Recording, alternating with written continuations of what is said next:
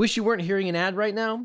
Want to get the next episode even sooner? Well, after the show, head to watchnebula.com/LegalEagleRadio. You'll get access to our original podcast ad-free, plus exclusive originals and experimental shows from your favorite educational-ish creators. And best of all, you're helping us to make even more amazing content. Just go to watchnebula.com/LegalEagleRadio. It really helps us out. Val, there are 3 shots in your pistol yet. You had better discharge them. What for? To prevent any accident. You might shoot yourself. No danger of that, was the reply. Evidently, the writers of Law and Order 1871 were really into very obvious foreshadowing.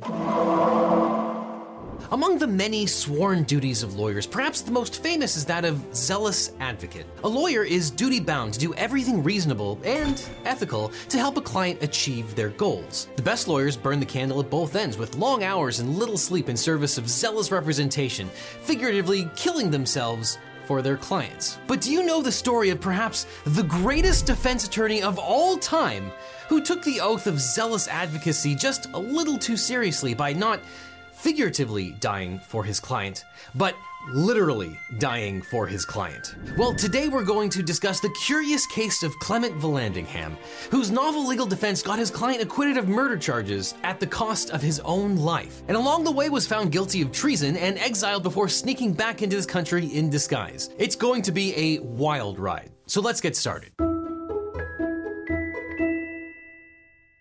Clement Vallandigham was born on July 29, 1820 in New Lisbon, Ohio, now just Lisbon, Ohio. Growing up, he was best friends with Edwin M. Stanton, who would become the Secretary of War under President Abraham Lincoln. Growing up, Vallandigham was close friends with Stanton until falling out was caused not by stealing each other's toys, but being on opposing sides of the Civil War, as one does. But when they were still friends, Stanton left Vallandigham $500 for a law course and to begin his own practice. And after a short stint in the Ohio state legislature, Vallandigham ran for Congress as a Democrat in 1856. Despite being narrowly defeated by 19 votes, Vallandigham appealed to the Committee of Elections of the House of Representatives, claiming illegal votes denied him victory. After nearly 2 years of deliberation, the House eventually agreed, and Vallandigham was seated for a 2-day House term. Thankfully, we've come a long way since 1856, where politicians just gracefully accept the results of a lost election.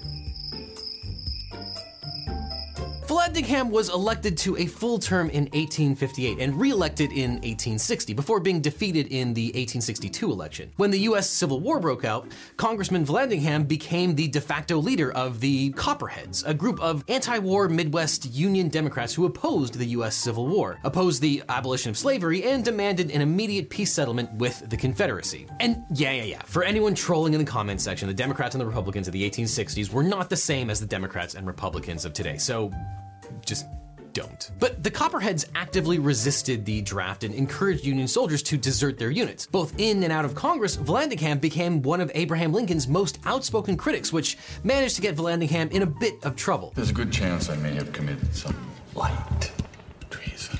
But as the Civil War dragged on, Abraham Lincoln began undertaking some extraordinary and, in retrospect, legally questionable measures to crack down on war opponents. In 1862, Lincoln issued a proclamation suspending habeas corpus, meaning that if you were detained, you could no longer seek a remedy in the courts to determine if the detention was lawful or not. The proclamation also made discouraging enlistment, resisting drafts, or any other disloyal practice subject to martial law and trial by a military commission. But enter Major General Ambrose Burnside, famous for humiliating military defeats and for making sideburns a thing. I thought I told you to cut those sideburns. Burnside? What sideburns? You heard me, hippie. But after losing the Battle of Fredericksburg and the Battle of Crater, Lincoln demoted Burnside and sentenced him to Ohio, where he quickly made a name for himself. A few weeks after Vallandigham returned to Ohio, Ambrose Burnside made his move against the rebel Copperheads. In April 1863, Burnside issued General Order No. 38, which declared Jedis traitors to the Republic, leading to the Great Jedi Purge. No, that's not what happened. Wrong Civil War. But what Burnside's General Order No. 38 did was to make it a crime, in some cases punishable by death, to express public opposition to the war. The order stated, "The habit of declaring sympathy for the enemy will not be allowed in this department. Persons committing such offenses will be at once arrested with a view of being tried, or sent beyond our lines into the lines of their friends. It must be understood that treason, expressed or implied, will not be tolerated in this department." And of course, the beatings will continue continue until morale improves. But on May 1st, 1863, now ex-Congressman Vallandigham organized a rally in Mount Vernon, Ohio, denouncing the order, the war, and demanding the immediate removal of King Lincoln. And in his speech, Vallandigham, unaware that Union agents were in the audience, taking notes, asserted, among other things, that the Civil War was a sinister plot not to preserve the Union, but to free slaves and enslave whites in their place. And thank goodness we are a long way past the days of public officials who spout baseless conspiracy theories.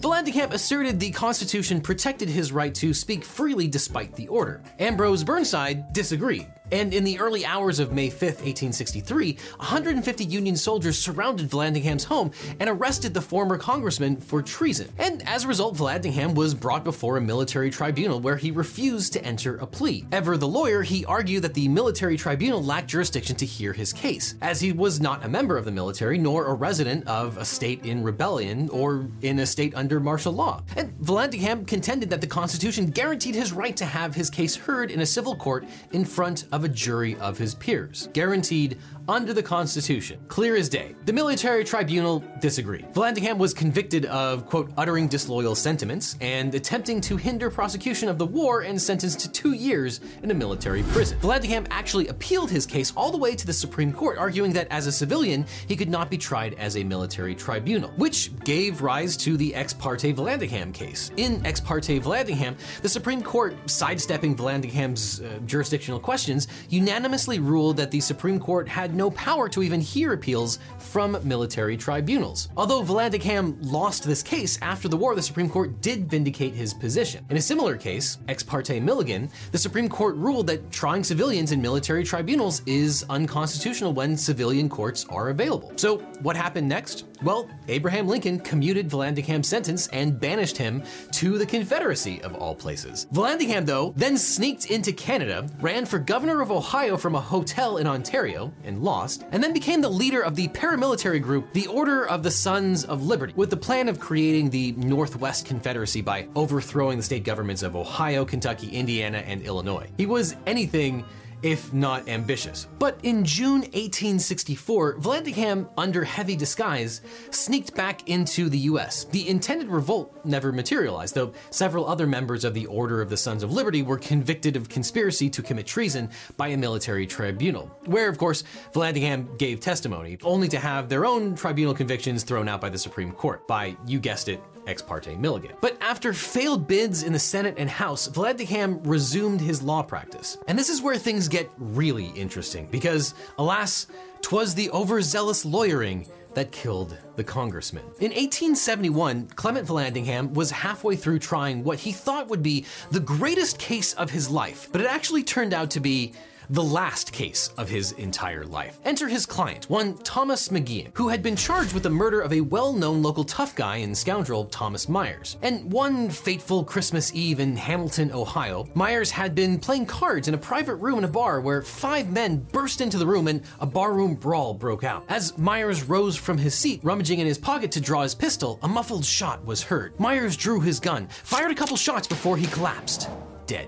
Those who witnessed the chaos kept bringing up one murder suspect, Thomas McGehan, with whom Myers had a long-running feud. But the defense's theory was that Myers had in fact accidentally shot himself in all of the ruckus. And ever the hands-on lawyer, Vallandigham was dead set on proving this theory correct to his co-counsel. So, like any good defense attorney, Vallandigham began inspecting the murder weapon.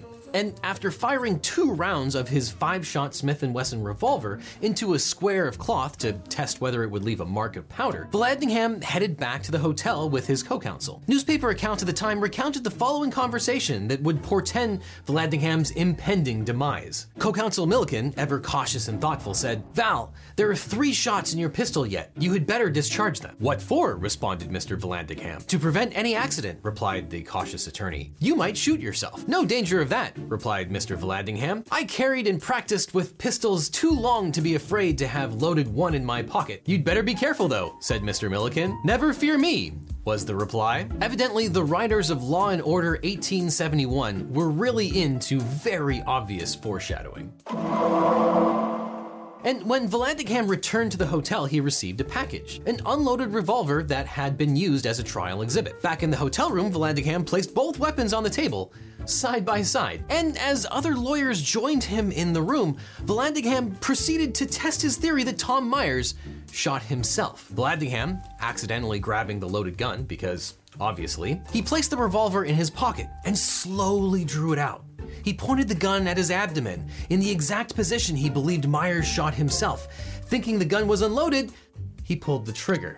"My God, I've shot myself!" Vallandigham exclaimed as he reeled towards the wall. At least 4 jurors who were staying at the hotel entered the room to see what had transpired. Word spread throughout the town. Maybe there was something to Vallandigham's theory. Well, Vallandigham died the next morning. His final words were, "I may, however, be mistaken, but I am a firm believer in the good old Presbyterian doctrine of predestination." So, what happened afterwards? Well, after 2 trials, first a hung jury and then a second-degree murder conviction that was set aside for jury misconduct and lack of evidence, McGehan was acquitted in his 3rd trial. So, great job, Clement. After his acquittal, McGehan published a self-serving autobiographical work entitled Thomas McGehan, A History of the Life and Trials of Thomas McGehan. McGehan actually used a print of Vallandigham shooting himself as the cover. And after being run out of town, McGehan soon returned to Hamilton, Ohio, only to realize he still had enemies. And the universe has a dark sense of humor. So after being acquitted for murder in a barroom brawl by potentially the greatest defense attorney of all time, McGehan would soon meet his end, being shot to death in a bar. As reported by the whimsically named Tiffin Tribune, the Hamiltonians threatened to take his life if he attempted to make his home in that city. And they evidently don't like to be caught in a lie about a small matter of that kind. As for Ambrose Burnside, well, Mr. Sideburns was elected to be the first president of the NRA. Yes, that NRA. And that, my friends, is the curious case of Clement Vallandigham, potentially the greatest defense attorney of all time. And if there's any takeaways from this, it's probably that when your co-counsel warns you not to shoot yourself, you should probably take that advice. But this is not the end of the story. You see, the universe really does have a dark sense of humor. And the universe was not finished with Clement Vallandigham. As reported by the Fife Herald at the time, hardly was Vallandigham in his grave before another man killed himself while trying to precisely in the same way to demonstrate how Mr. Vallandigham had met his death. I know you think that lawyers are super smart, but some aren't. And while this is a tragic example of client advocacy gone wrong, remember, the 1800s were a much different time, and thankfully, today, we are much more responsible in how we handle our firearms.